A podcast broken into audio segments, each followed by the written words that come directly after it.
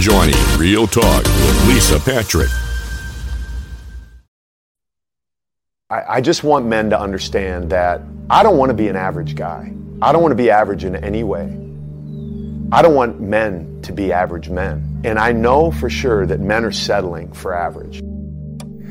Okay, everyone wants to know when I do a photo shoot, do I pump up and all that kind of stuff? You know how I'm feeling? I'm handing weights to Jack LaLanne right now. This is this is an honor. Clark Bartram is next on stage for the middleweight division. He is 5 feet 8 inches tall, weighs 175 pounds. He's from Escondido, California, and he's playing to the crowd right now.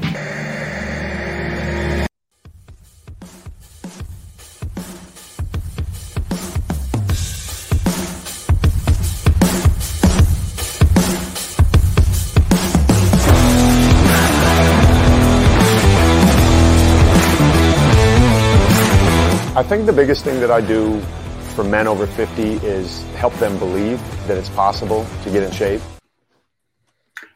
Get busy living. I love it. I love it. Hey, Clark, how's it going? It's going awesome. How are you? I'm doing very, very well. Thanks for joining me today on that problem solved. We got lots to talk about.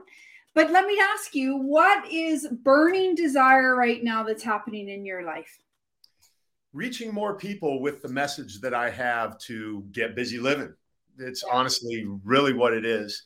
I love the intro here, problem solved, because we all face a problem in life. And typically, what I find with the people who are in my target avatar yeah. is men specifically are not really getting busy living because they don't realize they have one life, Mike. They're so focused on one thing getting more money, accomplishing the American dream, having that goal achieved, and all of that. But the whole time, they've let themselves go. And, and I get that. I understand that. And that's where I come into the picture.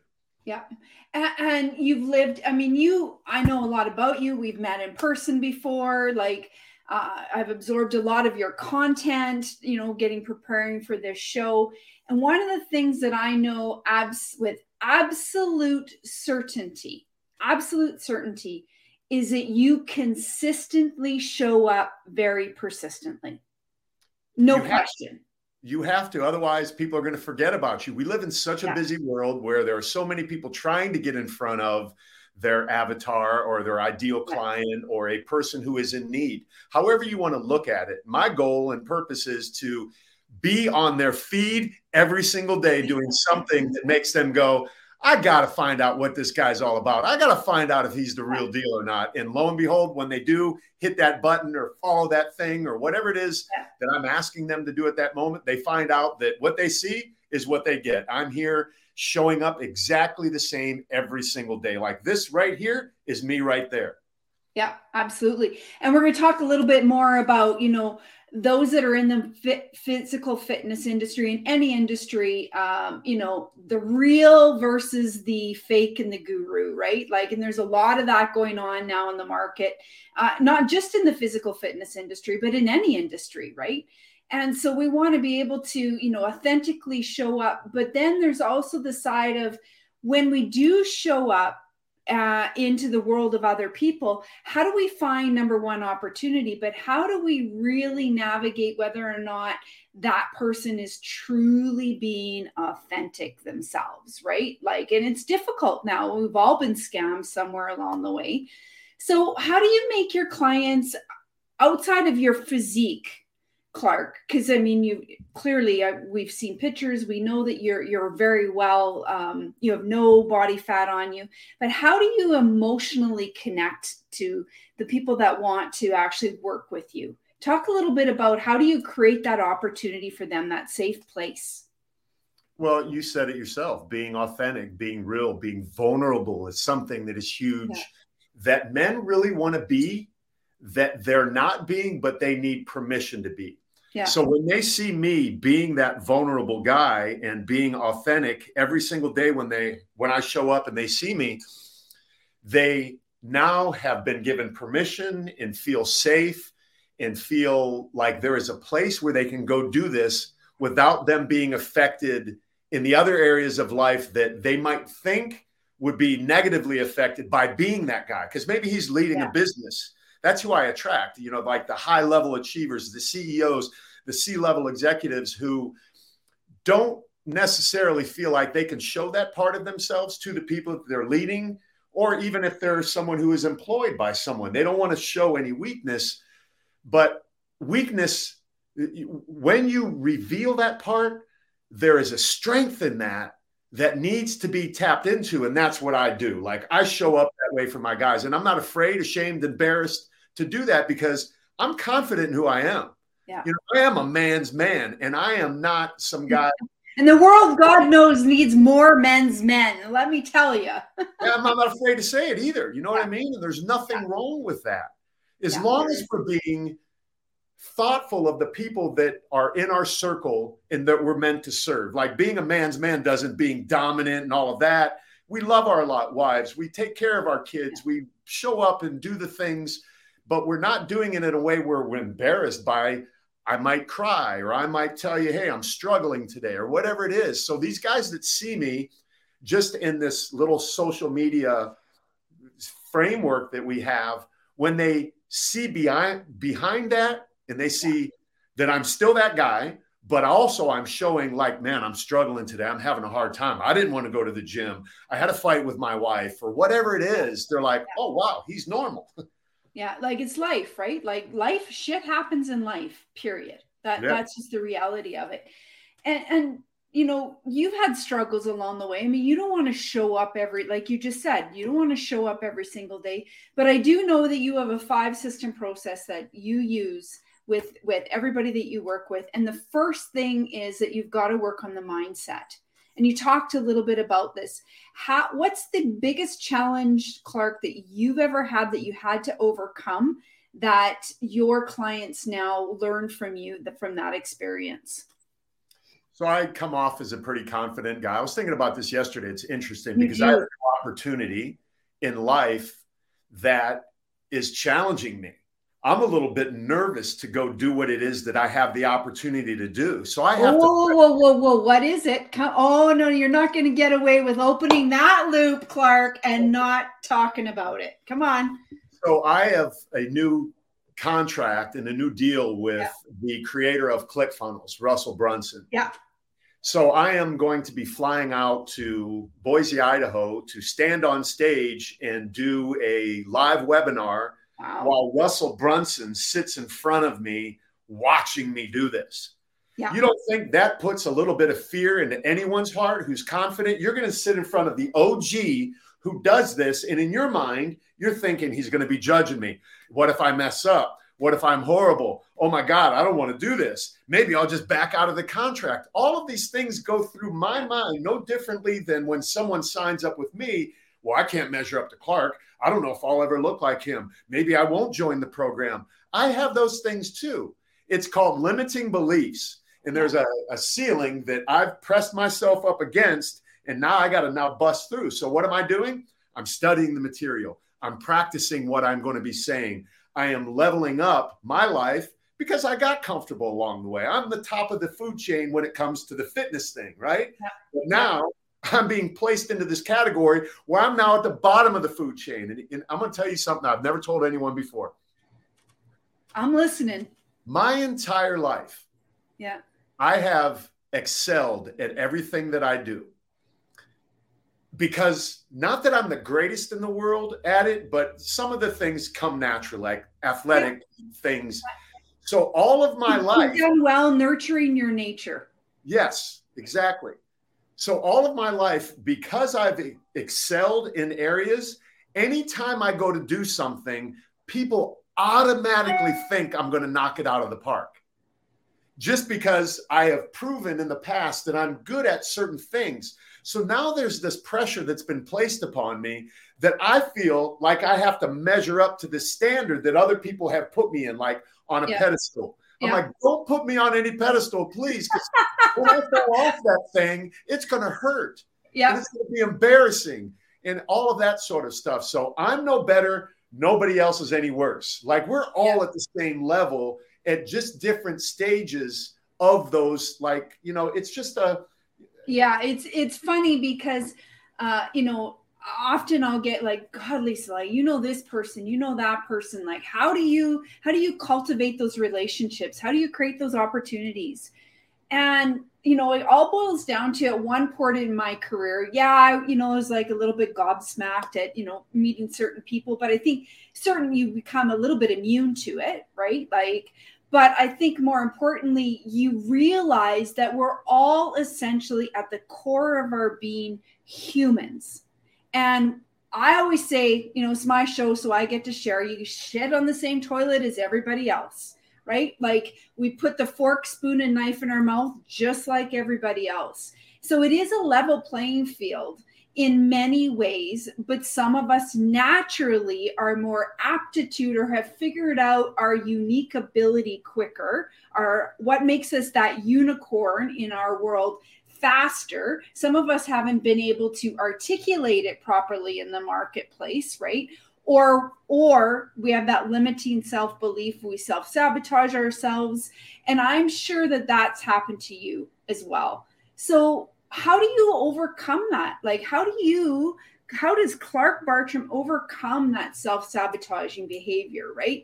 That limiting belief. I mean you do it because and you do it scared i would imagine. I mean you're going to go work with russell and you're scared right? Like what if it fails? What if i don't live up to expectations? What if the audience you know doesn't accept me for who i am or my message right? But it doesn't stop you. And that takes an abundance amount of courage to do that. So talk us through a little bit about what that looks like for you.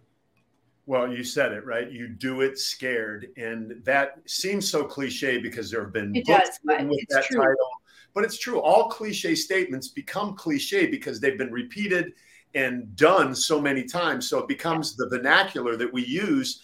And we tend to forget the power of those things because, you know, like familiarity breeds contempt. We've become so familiar with that language that we're kind of like, ah, I do it scared. Everybody says do it scared. We say it because that's what we need to do. And yeah. and what another thing I do is I read books. I get perspective from other people. Like you just gave me, Lisa, some massive perspective. Sitting here listening to you regurgitate the same information that we already know, but from your unique perspective yeah. that is different than mine because I become familiar with me and what I do. And it's like, man, you know, I, am sick of Clark Bartram sometimes. Yeah. So well, I, it's always running in our head, right? Like yeah. it's a never ending loop. So I need Lisa Patrick to speak into my life so yeah. we have coaches, we have mentors, we watch other people. So I watched Russell Brunson yesterday, and during his training, he showed his first time ever doing what he has perfected over the last 20 years. Yeah. Now I got to first remember this dude, dude's been doing this for 20 years. So when I have a coaching client come to me, like I've been doing this my whole life, this is my profession. I don't expect anyone to do what I've done. Russell Brunson is not expecting me to come there and do $3.2 million sales in 90 minutes like he has done. He's not expecting that. He's yeah. expecting Clark Bartram to show up as Clark. As Clark and do the best version that I can do and then be coachable afterwards. And you say, okay, you did really good, but I don't really recommend that you say this because what I've noticed is so I got to be coachable too. I can't think that I've reached the top of the food chain in every area of my life, even with fitness. With fitness, I have people that are better fit than me, that know more than me. So I allow them to speak into my life. And that's the beauty of age is I know now that there's so much more that I can learn. And if I'm open to that and willing to invest time, money, energy, passion, and all of that into it, I'm going to be better off in the long run. That's why it frustrates me when guys see my program, they say all the right words that they I need to hear, and they don't sign up. I'm like, why?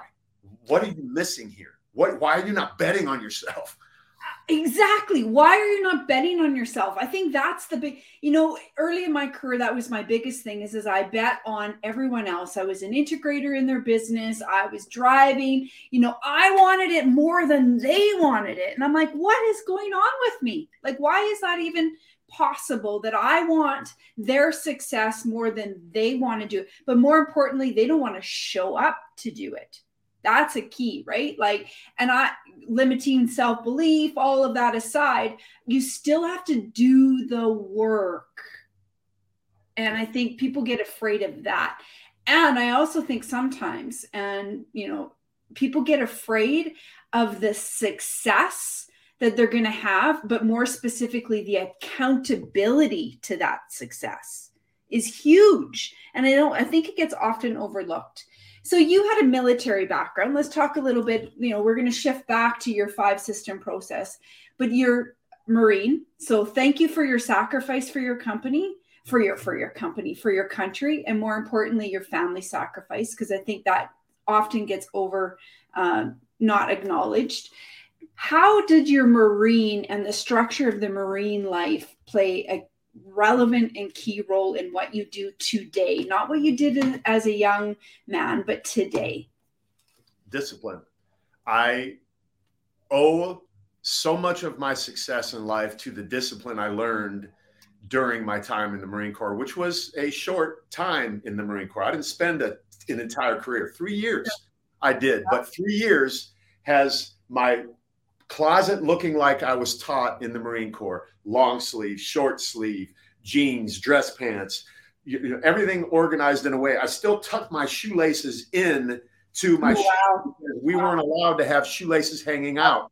I've converted so many people to tucking their shoelaces in. the other day, I'll give you an example. I was watching this guy on TV by the name of Craig Groeschel.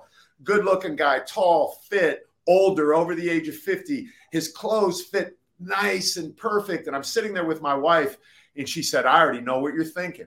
I said, Exactly. I want to email him and tell him to tuck his shoelaces in because it ruins the whole outfit for me. Because my mind is focusing on me flopping around. And if he just tucked them in, it would yeah. make the outfit look that much more together.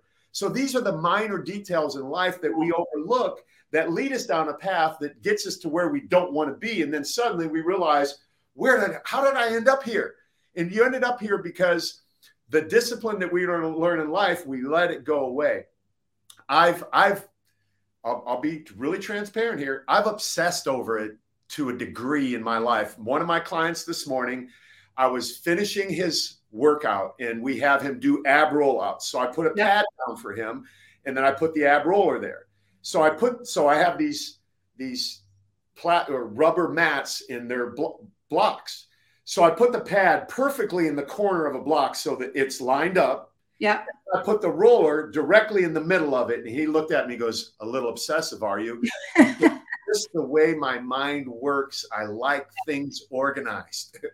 Does that stop you though? So, like, that's in that's such a fascinating comment because i think a lot of people get stuck in the perfection especially when you know because i do a lot of deals and I, i'm always looking for opportunities. Like i've already started to to you know my mind has already started to go what opportunities is clark missing that i can help fulfill right but when we when you live in that world of the deal maker creating opportunities for others uh, you got to move exceptionally fast which means that you cannot be stuck in the weeds of the perfection. So how do you overcome that? Well i realized in business there's a saying the universe loves speed you've heard it before i've learned yeah. in business to move quickly and sometimes that moving quickly has led me down the wrong path, but I don't let that affect me. I don't overthink it. I'm like chalked up for lesson learned here. And I've, I've got a lot of those, probably more of those in my past than I have successes. But all of those things have led me here.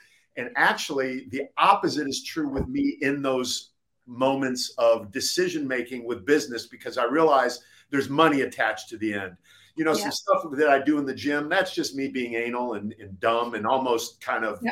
joking in a way with the people that I'm working with. But it's really, truly a part of who I am. But with business, I realize I got to jump on this. I got to jump on it fast. So I move quickly, even to the point where before I would not even have attorneys look at my contracts and things like that because I didn't want to slow the process down because I was fearful of losing it. Well, what if I move to, you know, I was fearful of asking for more money. I was yeah. fearful of standing up for myself and getting what I'm worth. But now I move quickly, but I move smarter than I did before. Yeah. crossing the T's and dotting the I's and making sure that I'm not going to screw myself in the long run in the hopes that this deal won't go away because they came to me for a reason. Yeah. Because they see something in me. And that circles back to stepping into it with fear. If Russell Brunson called me and signed a contract with me and flying me out there to do this, he sees something in me that I have not yet seen in myself yeah. to the level that he sees it. Wow, yeah. this guy can convert. I know I convert. that is important because I think that, you know, the hardest thing for me when I'm building, you know, companies and brands and business and creating opportunities is it's it's hard for it's easy for me to see their their business, their vision, the gaps, you know, what their unique abilities are. But when you look at the mirror and you turn the mirror on yourself, it is so much more difficult. And how we see ourselves is not necessarily how the world sees us. So it's interesting because I think a lot of people miss opportunity because they're not reflective enough to go, wait a minute, that guy, that gal, that person, that company, that brand sees something in me that I don't see. And I need to be curious enough to find out what is it and ask the questions, right? And I first time I met you, we're you know we're at uh, Country Wayne's event in California, and the immediate I liked you instantly because you were so curious.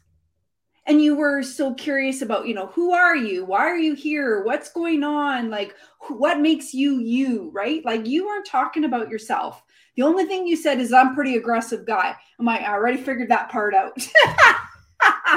right. But so I think curiosity plays a key role. So you have you have five systems, and that's why I want to go back to this. It's mindset, movement, community, meals, and lastly, which I love, integrity.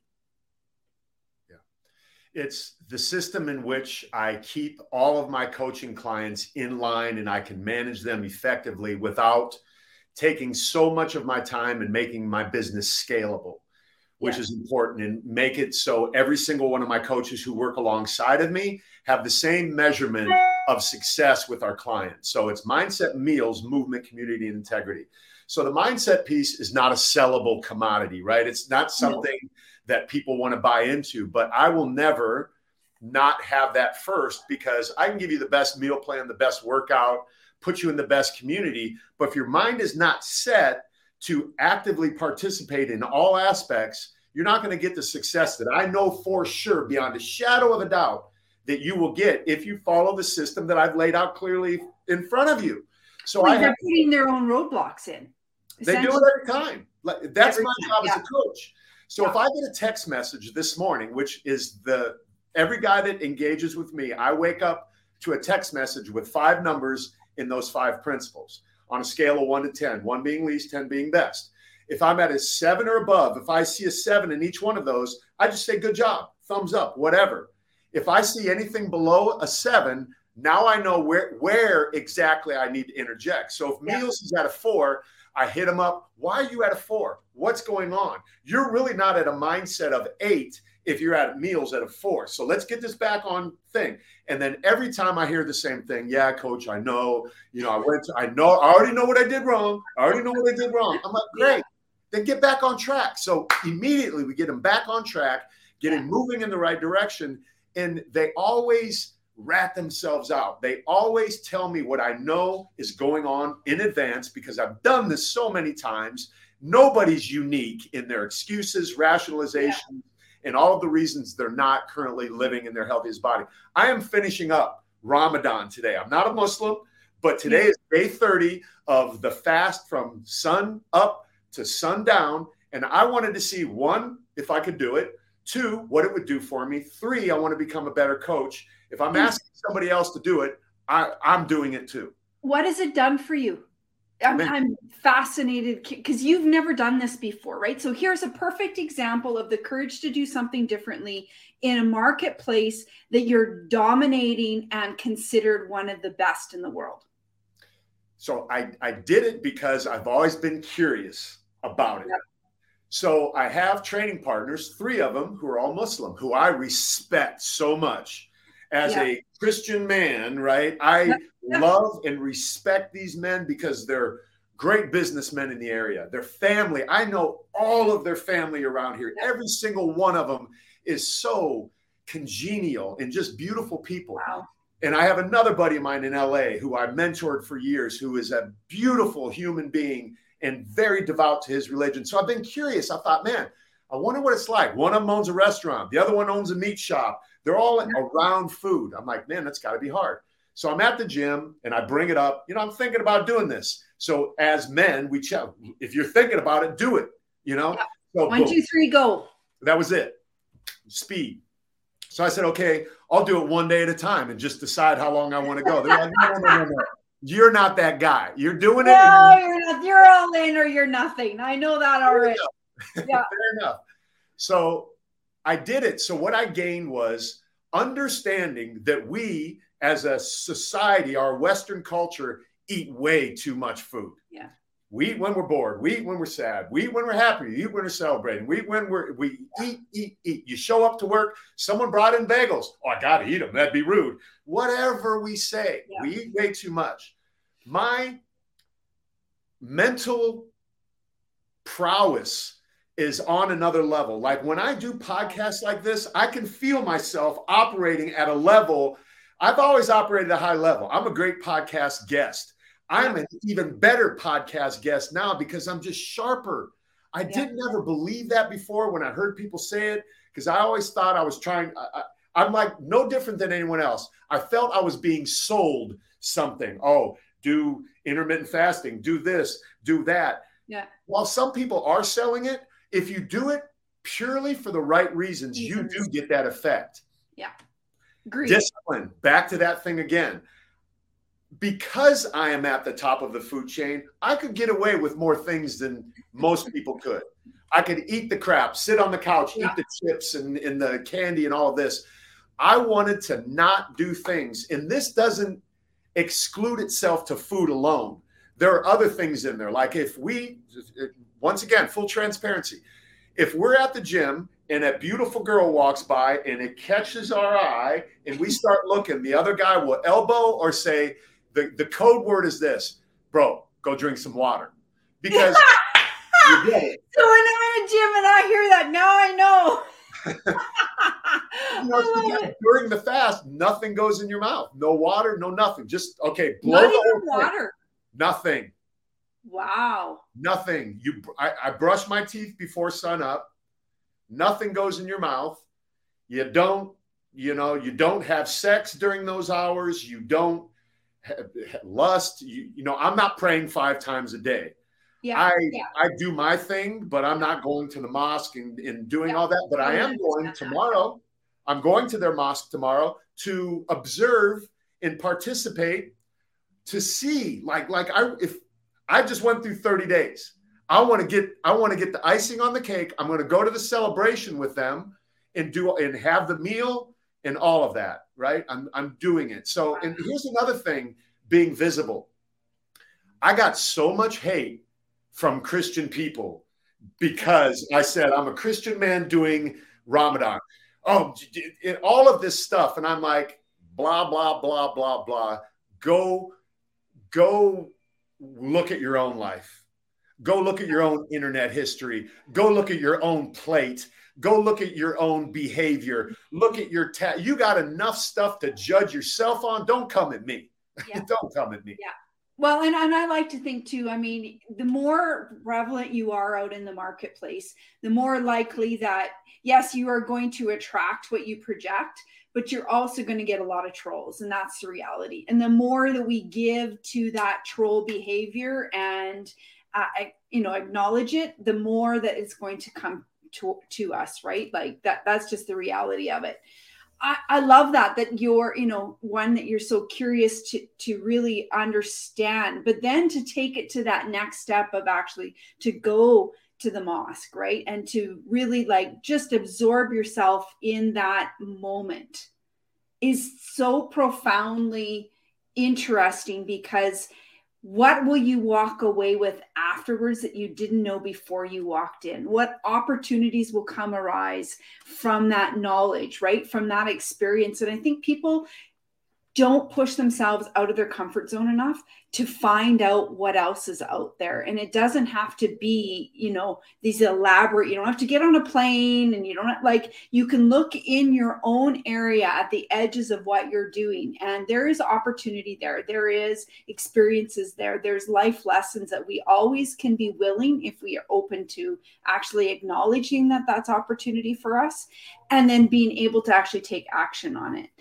so you talked, you know, a little bit about integrity, but that is the one thing that you ooze. Like when I met you, I knew instantly how you walked, how you talked. I mean, I have a law enforcement background, so I sometimes tend to pick up on things that other people might not be looking for. I mean, you just ooze that integrity piece. How do you teach that to somebody? How do you teach that to your men that are working with you? Because i don't know that that's a teachable skill. Again it comes through vulnerability me being honest about the situations that i encounter in life. And again. I'm, I'm, going full full monty here and being transparent as possible with my life. My life is interesting in the sense that i am exposed because of the industry that i'm in to a lot more things that could cause a man to trip up than a lot of men are. Yeah. And there's a saying that a man is only as faithful as his opportunities. And I say that's complete bullshit because I am faced with opportunities. I don't want to say on a daily basis, but frequently. And I have a conversation with my best friend back in Ohio, and he's just so grateful and appreciative and respectful and impressed and all of these different words that only make me want to be I a man. need to unpack how you define that opportunity, Clark, because uh, I think it's important that you know people understand what you mean when you say you are are given opportunities. Truly, like I really do think you need to unpack that. So DMs. I'll just give you an example that happened yesterday. I get a DM from someone and says, and I can't tell by the name if it's male or female. And I respond yeah. to every single person that DMs me. Yeah. It's just my way of doing business because I owe whoever it is that reaches out to me, as long as it's respectful, right? Yeah, absolutely. I owe them a response back because they saw me somewhere and they hit a button. They did the. I love that. I love that.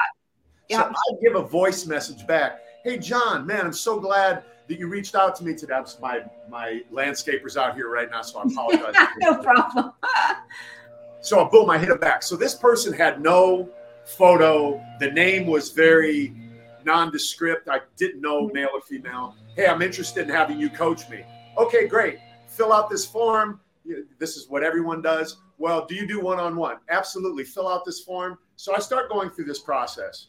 And then I get a photo of a girl, a very attractive girl. And my immediate thought is, this is a troll. This is a catfish. This is not real yeah. because I don't assume that everybody is who they portray themselves as. Yeah, yeah, we we so, definitely live in that kind of world. Right. So the curiosity now is getting me. Right. That's where the curiosity yeah. could kill the cat. Yes, but, it could. Yes. So I I start going down this this rabbit hole of questions, but the questions are very abstract in the sense I said, hey I I'm not interested in training you, but I have someone who will. But I first need you to verify that you are who you say you are. So send me a photo from the neck above, from the ne- your face only, like not not even giving any hint that I want to see anything else because yep. I don't. Like if I wanted to see yep. that crap, I could go on a porn site any day of the week and yep. not be attached to somebody. So anyway, this process goes on. So this person sends this picture back. I said, picture on your finger on your nose. They send a picture back like this. I'm like, that's not quite your nose, but all right. I said, no, I don't train women, but I want you to. So it starts going down this thing. If I wanted to, I could have taken that conversation to a place where I could have gotten videos, all yeah. sorts of stuff that I knew this person wanted to engage me with. So what did I do? When I realized danger zone, block, delete, done, move on. And then the thought of what could have happened is always going through a man's head. Like, oh, I could have got a video or oh, bullshit. I'm done. I get out right away. right? Because I don't want to get caught. Like life is complicated enough, and I'm not. I'm not doing that shit. Yeah. Just ain't doing it. So Yeah.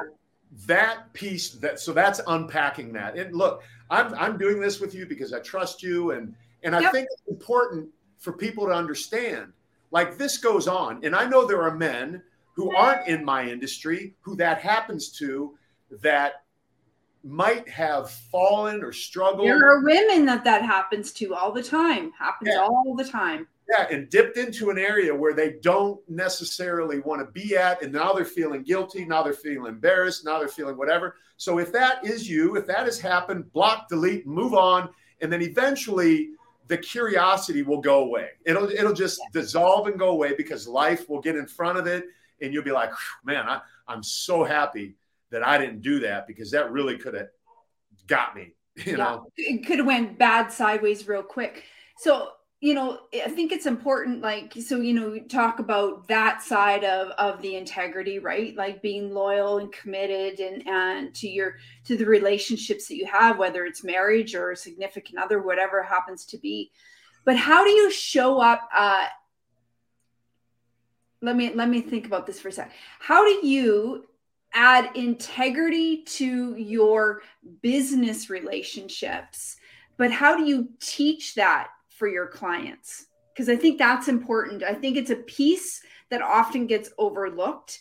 Um, and saying that you're oh you know like the, when somebody says to me clark when somebody says to me i'm honest and you can trust me it's like ding ding ding ding ding ding right? My radar goes off instantly because if i have to tell you that i'm i have integrity and that i'm honest something's wrong. I should be showing you all day long. I should be showing up that way it goes back to a saying in all things be a witness and if necessary use words. Like there's Yeah. no need to say that to anybody. Like there's no need to tell me hey we can do business together because i'm a christian. I'll run faster than the minute someone tells me that i'm like i don't want to do business with you because you put Yeah. that out there to throw a fleece out to to block me from Yeah. something.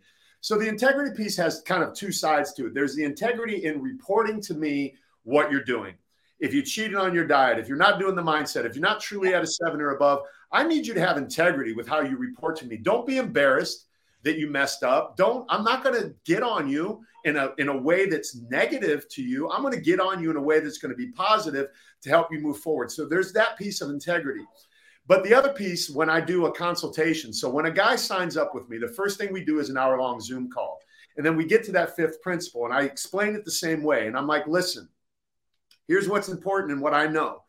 When a man is not living his life with integrity, if, for example, he's cheating on his wife and he's hiding that, that will always manifest some way in his life. It's impossible for it not to manifest. It starts with stress. Stress where you lower your testosterone levels. Even if you're out there banging, you know, this side piece or whatever, you are still affecting your hormones in a negative way because stress will not do anything positive for you. And any man that's doing that without stress is a sociopath. So that's a whole different thing altogether. So it affects that. It will make you eat. It'll make you do certain things. Your sleep will be affected. Your work will be affected. Your time management will be affected because you're hiding and trying to get this in during a time when you're not going to get caught. So that is never going to benefit you in the long run. So if you came to me and you really want help, we got to be honest on all fronts. My job is not to tell you get on the treadmill for an hour a day and eat less carbs. Yeah. Like by the time a man gets to me, he's already done all that crap, man. I'm not here to tell people get it's seldom that I talk to a guy about fitness when we do an hour long consultation.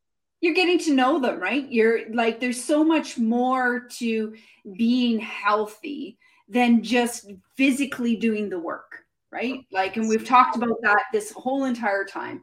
Um, how does food play a role, Clark, in like, I mean, I know, you know, you are what you eat to a certain degree and so forth. And you and I talked a little bit about this when we were in California about the uniqueness of how you eat and what you eat and when you eat. So let's talk a little bit about that because that I wanted that leads into some other things for me. So I once heard someone say, "We'll take that you are what you eat to another level. You are what your food eats." Right? So Yeah, very true. consuming so very true. that that don't eat anything for one. Like if you're eating packaged food, it's it's horrible. Then let me let me go to another deeper level for people to understand that food is the single most important thing beside mindset because again right if your mind is not set to, to understand what i'm saying is true then you're only going to continue to go back to what you were doing which is not getting you anywhere. So food is the most powerful drug you'll ever put in your body. Any prescription drug on the planet that people are lined up for right now are a result of the wrong food in most cases which can be reversed with the right food yeah. in many cases when you put food into your body, it causes a chemical and a hormonal response that's either going to be a good one or a bad one. It's that simple. There's no in between. Like there's no middle ground, like, oh, this food is not doing anything. If you go and open up something in a package that was made by man, then we still here? Sorry, yeah, we're still here. I'm just playing with the screens. Okay. Sorry. Oh, I popped up big. I'm like, oh, she's yeah. No, we're still here. So if if you understand that food is a drug and then you're eating something that's going to do one thing or the other, you're going to make better choices on that. Jack LaLanne, when he and I first were introduced to yeah. each other, he was so impactful in my life because he helped me understand the level at which we abuse ourselves with food. He said, Clark, you know what's interesting to me? And he said it with a whole lot more energy than this.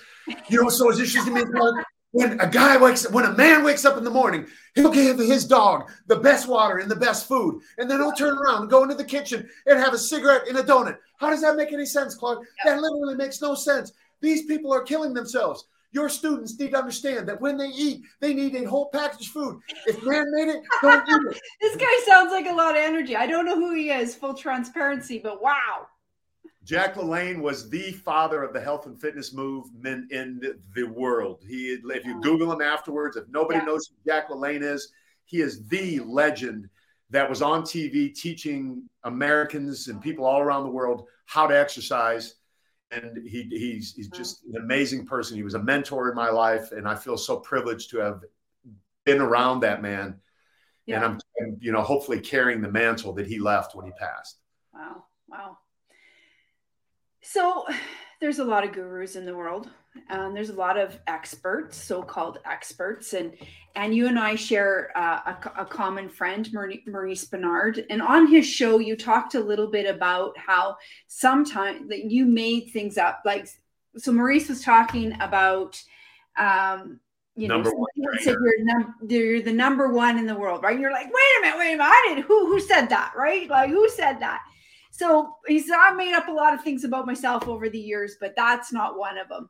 Talk a little bit about that because I think that's fascinatingly interesting that you felt compelled that you needed to make things up about yourself. What let's unpack that a little bit. What did that look like for you and why? So before marketing became a thing with yeah.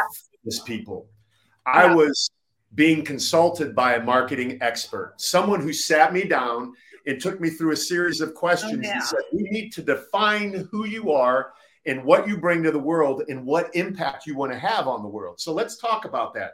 He said, Give me three things that you want to accomplish in your life. I, well, I want to motivate people. Okay, how many people? In what, you know, in the United States? He's like, Think bigger than that, you know? So we go through this process. So then we get to the point where we had to give me a tagline. Yeah. He said, All right, so we'll take all of what you just answered. We're going to come up with a tagline for you. And this was before anyone had a tagline. Yeah. This I'm yeah. talking 30 years ago, before okay. people were using mission and vision statements yeah. for their business, like in my capacity. The fitness models didn't exist. Yeah. So with all of what he learned, he said, here's what we want. America's most trusted fitness personality was what it was at the time. Right. So that became my tagline. I came home one day, and this is months, years later. I'm not sure how long it was, but my son, my kids are now starting to see what their dad does because no one really knows what I do still to this day. it sounds like my life. these, these, operators that op- they kind of have an idea, but they don't yeah. know. Yeah. So I help men over 50 live in their healthiest body, to be exact. That's what I do. High achievers yeah. not achieved with their body. So anyway, my son says, Daddy, Are you really America's most trusted fitness personality? I said, Absolutely. He said, Why? And I said, Because I said so. Oh. Built Ford Tough. All of these taglines that other companies have is because they looked at their brand and said, This is a tough truck. How do we say that to the world? Well, we built it. We built it how? We built it the Ford way. For what reason? To be tough. Built Ford tough.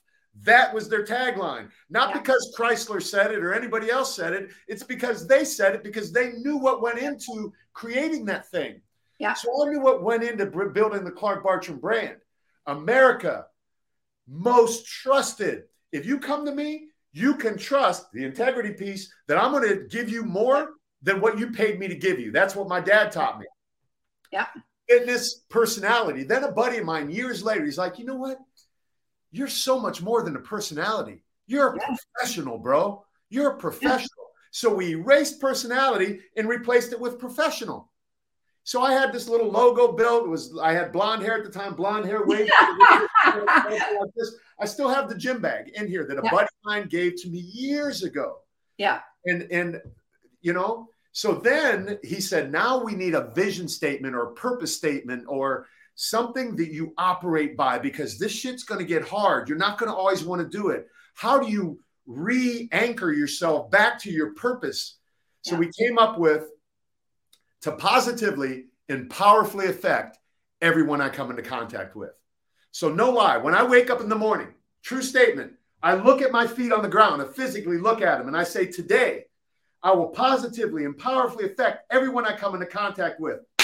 And I go off and I go about my life. And if I see someone yesterday, an example, and I'm not, you know, oh look who look who happens to be in here right now, Mr. Maurice Benard.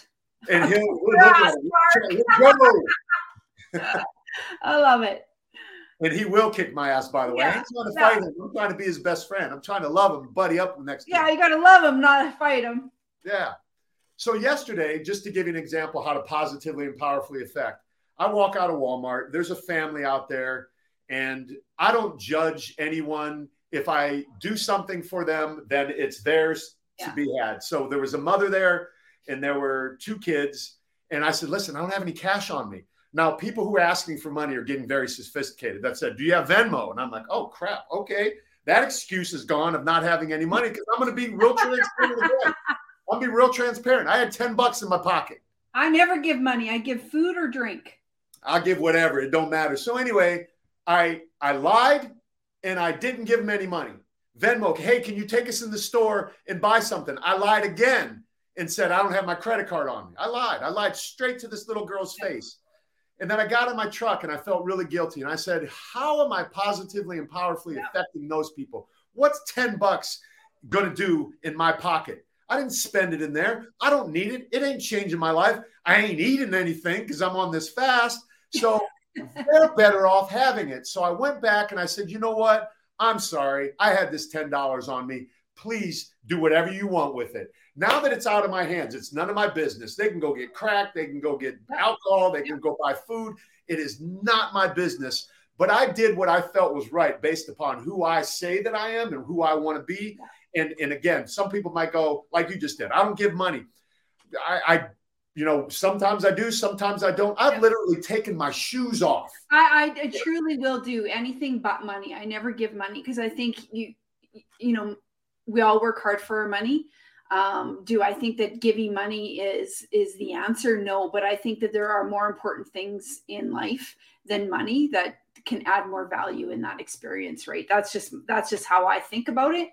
But it's interesting you say that because when I work with companies and brands and, and, and individuals who are trying to build brands, uh, and especially when we're trying to, you know, we're looking at the deal flow of things, I always have to think about my purpose. Like you, you know, you said, like, what am I going to do today? And when I wake up in the morning, and I think it's important that everybody has this critical mission uh, and vision for themselves because it's really guiding posts in everything that we do.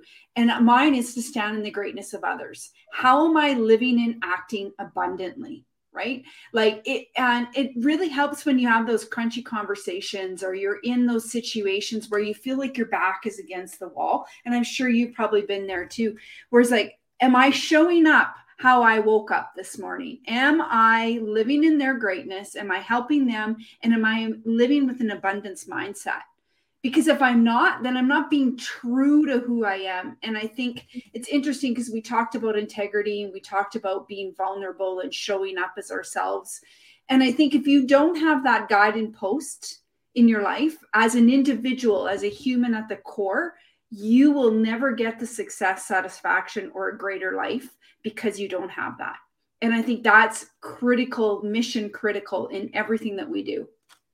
Agreed. Absolutely. You know, we see people who don't have that achieve success and we yeah. kind of measure ourselves against that. Sometimes we go, why they? Fall.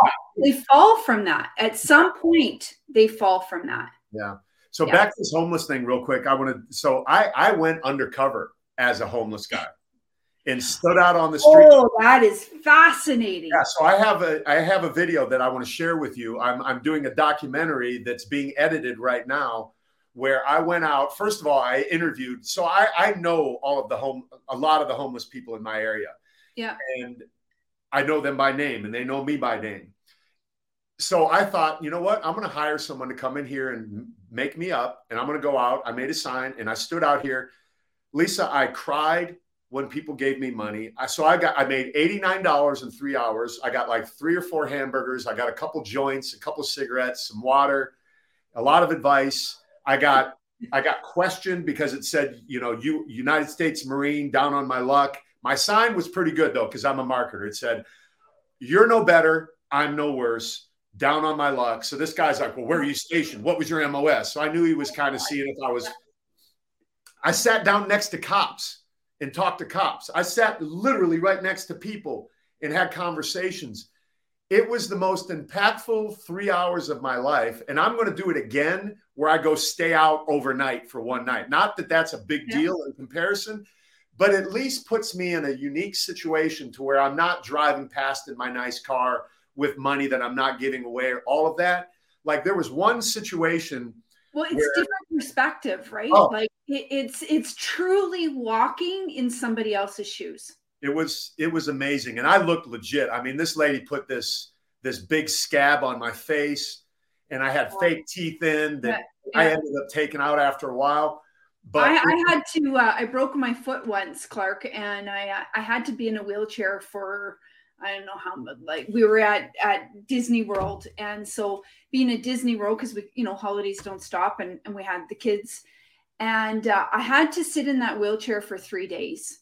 Man, I have to tell you, I had a completely different perspective. I had more bags slapped in my face and ignorant people. And I'm thinking, wow, like I couldn't get out of that wheelchair fast enough. But at the same time, I thought, wow, like I have a totally new appreciation for what the world looks like down at half half my level. Yeah. I think it's important. So what was what was the biggest experience that happened for you during that?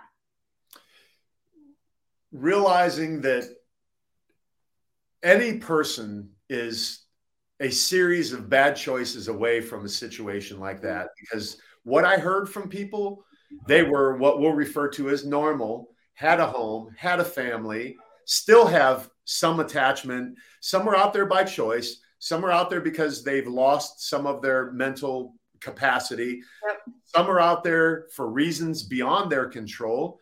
But the bottom line is who am I to judge any of these people based upon their situation? And who am I to not look at them?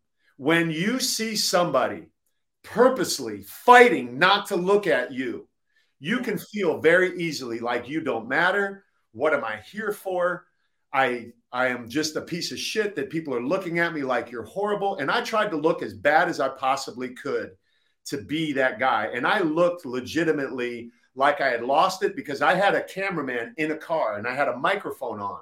So I was talking to him. So it really came off. Like I'm there, like, oh my God, man, this is so insane, dude. You would not believe I just got $2 from this little kid. All the other people in the cars are thinking, that dude's lost it. He's having a full blown conversation yeah. with somebody that's not there. Little did they know that somebody was in the car with the video camera, you know, documenting this whole experience. I, I hate to tell I, I afterwards because I always do. I'm doing an after show of that problem solved uh, on my live on my uh, podcast, Real Talk with Lisa Patrick, and I have an opportunity for you. I just, I just, it just went in my brain. So we will talk about that afterwards. But it's interesting because you, you know, you talked a little bit about a series of bad choices, and before the show, I said I wanted to talk a little bit about one particular gentleman, you know, that's uh, you know, fake it to make it, perhaps, perhaps maybe not. And I'm curious to hear what you think about Liver King and about Brian Johnson. Genius and, marketer. Genius marketer.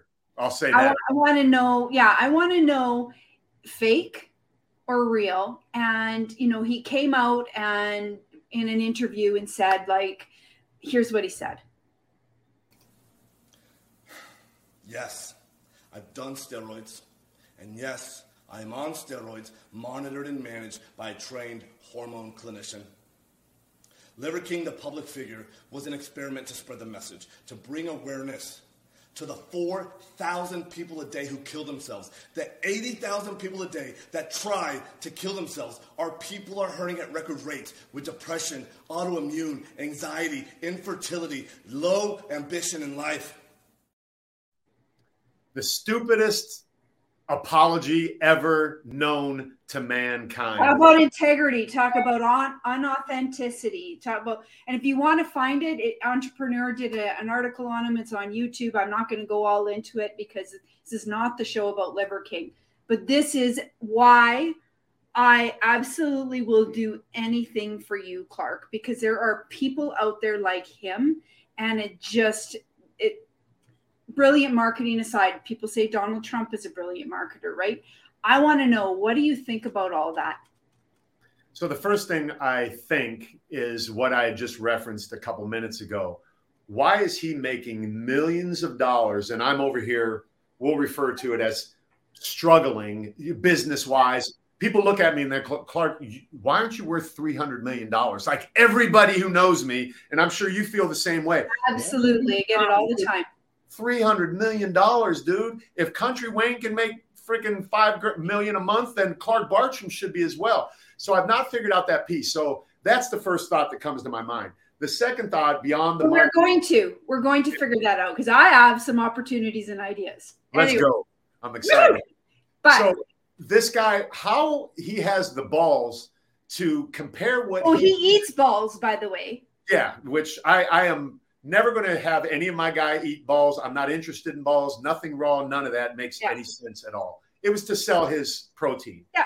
But for him to throw homeless and depression and oh. all these people into his bullshit apology literally makes no sense. I would rather have seen that guy not in his staged environment, not with his cameras, holding up his phone saying, you know what? I got caught, man. I got caught up in this yeah. thing that I created that got bigger than I ever thought it was going to get. And I'll tell you, man, my ego got a little bit in the way. Now, I will say this regardless of how much drugs you're on, it's not easy to get a body like that kid had.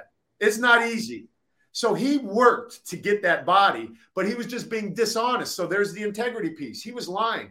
I have drug tests. I have doctors that have tested my blood that have proven on three separate occasions, regardless of what any troll says, that Clark Bartram is clean, all this is real, and none of it is staged, photoshopped, or used drugs to get there. So the, he's a human, he makes mistakes, but that doesn't, that what you just showed me right there doesn't give me any indication that that guy is truly understanding of where he needs to go to get smart people like me and you and all of these other people out there to go, there it is. That's what I've been waiting for because I've yet to see that from him. So to me, he's still a schemer, a scammer, a marketer, and not willing to face the fact that he is justifying some some BS thing with talking about depression. Like that literally has. It's, it, it, it's appalling his apology. His his apology is appalling, and I just cannot believe that using the fact that you were trying to create awareness towards mental illness and infertility and suicide is the justification for what you did and for the lives. And god only knows who he hurt along the way right? Like that's the reality of it. And i think you have to be careful. I mean we live in a world of content creation. Clark we live in the world of influence. And you have to be so careful on how you present yourself and you the way that your brand shows up the way that you show up for others the way that you cre- create and help people grow. Like and be mindful of the carnage that's left behind if you're going to leave carnage. Yeah now let me give this kid the benefit of the doubt maybe without letting anybody know he's taken some of those millions and donated it to those causes which would be super cool because yeah who am i to judge i'm not here all i'm doing is responding to what i just saw we only see what we see front facing, right? Like right. we don't always know. Yeah. That's all I have. So if that guy did that, then that good for him. So maybe he did use a little bit of, you know, sell them what they want and give them what they need kind of a deal. Well, and, and, you know, you, you said he's a he's a great marketer, but if he did do that, Clark, my my rebuttal to that is this. If you really, if your intentions were pure, and the reason that you you know went out in the market and did what you did because you did what you did because you were trying to prevent suicide and help mental health and infertility and you did all these kinds of donations then for god's sakes why wouldn't you show it yeah. True right? Like why wouldn't you show it? That would be the only i think in my mind if i was in charge of his brand and his reputation and i was you know working as his coup that would be the only way that you would work around that is to say look and you're right show up authentically right? Not in a script video that's clearly been uh, video edited after the fact right? As, as anyways yeah. Well uh you know i want to thank you for coming today and talking and, and being vulnerable in the moment and there'll be more of this. I'm going to bring you back. Um, if you were to give one piece of advice to a young man who you know you have children you have you have a son right? You have one son or two? I have a 31 year old daughter and a 28 year old son. 28 year old son. What would you know what advice did you give him as a young boy? And what advice would you give him as a 40 year old 50 year old man? As a young man just be patient with the process. I watched my son excel at everything that he has done in life because he has me in him. And being able to witness it from a balcony, if you will, watching this young man want to be the best so quickly and want to achieve so much so fast. What I'm telling him is like, look, Mitch, it's it's coming to you. As long as you stay on this path, just be patient with the process because there are things that you're going to work through and learn through the frustration and the struggle and the time it takes to get there. And he's watched me and he's often wondered, why aren't you worth, you know, 300 million dollars? Yeah. Because I've seen what you do. Like I've seen your process. And the answer to that is I am being patient in that process because maybe it wasn't in God's timing to be that guy yet. Because if I would have been the $300 million man, 10 years ago, 20 years ago, or whatever time I wanted it in, maybe I would have self destructed. Maybe I would have not have been the man that I just tried to explain that I am. Not perfect, certainly flawed, have my issues that I still need to work through. But, you know, here I am today and I'm I'm pretty proud of who I am. When I lay my little head on my pillow at night, I feel great. So, a 50 year old man, I would say you have more time behind you than you have ahead be honest with yourself today where you're at and why you're there. And yeah. understand that you have not yet gotten there on your own. What would make you think you could get there? Quick story. I was in a prison speaking one time. I had about 600 guys in front of me, all of whom were engaged in what I was saying. One guy wasn't. He was heckling me. He was going on, and I let him. I was no longer nervous to be in prison. I was no longer afraid. That's where I learned authenticity. That's where I learned to address things right away. And I looked straight at him and I said, Are you done? And he's like, Yeah, whatever. And I said, Listen to me, bud. Your best thinking got you in here. I'm leaving. You're staying. The whole place went nuts. They loved it because they knew what I was saying was true and honest. Yeah. And they knew that guy needed to shut up because he was only acting out his insecurities. So yeah. he got there on his own thinking. Every man that comes to me is out of shape, not feeling good, uncomfortable, won't take their shirt off, won't turn the light on during sex, whatever it is. And they came to me and said, I need help. If you're not willing to pull the trigger and get off your money and pay the price that it costs to do this, yeah. you need to have a real conversation with yourself because time is not on your side, but we can make time benefit you. Another thing I learned in prison time's not serving me. I'm, I'm not serving time, time is serving me. We need yeah. the rest of our time to serve us in this life that we're living. And you can do it much better for you in shape, and I can help. Yeah. Excellent. All right. I always end a show with a little bit of a game. So uh, say the first thing that comes to mind. Apples. Oranges. Strategy. Planning. Running shoes. Never. I thought I was waiting. I, what I was hoping you were going to say is tuck in your laces. I ain't and, running, man. I'm not going running. That's one thing that I don't like. oh, love it. All right. Well, thanks, Clark. I appreciate you. Love you. And uh, you have yourself a great afternoon. Love you too. Thanks. Bye.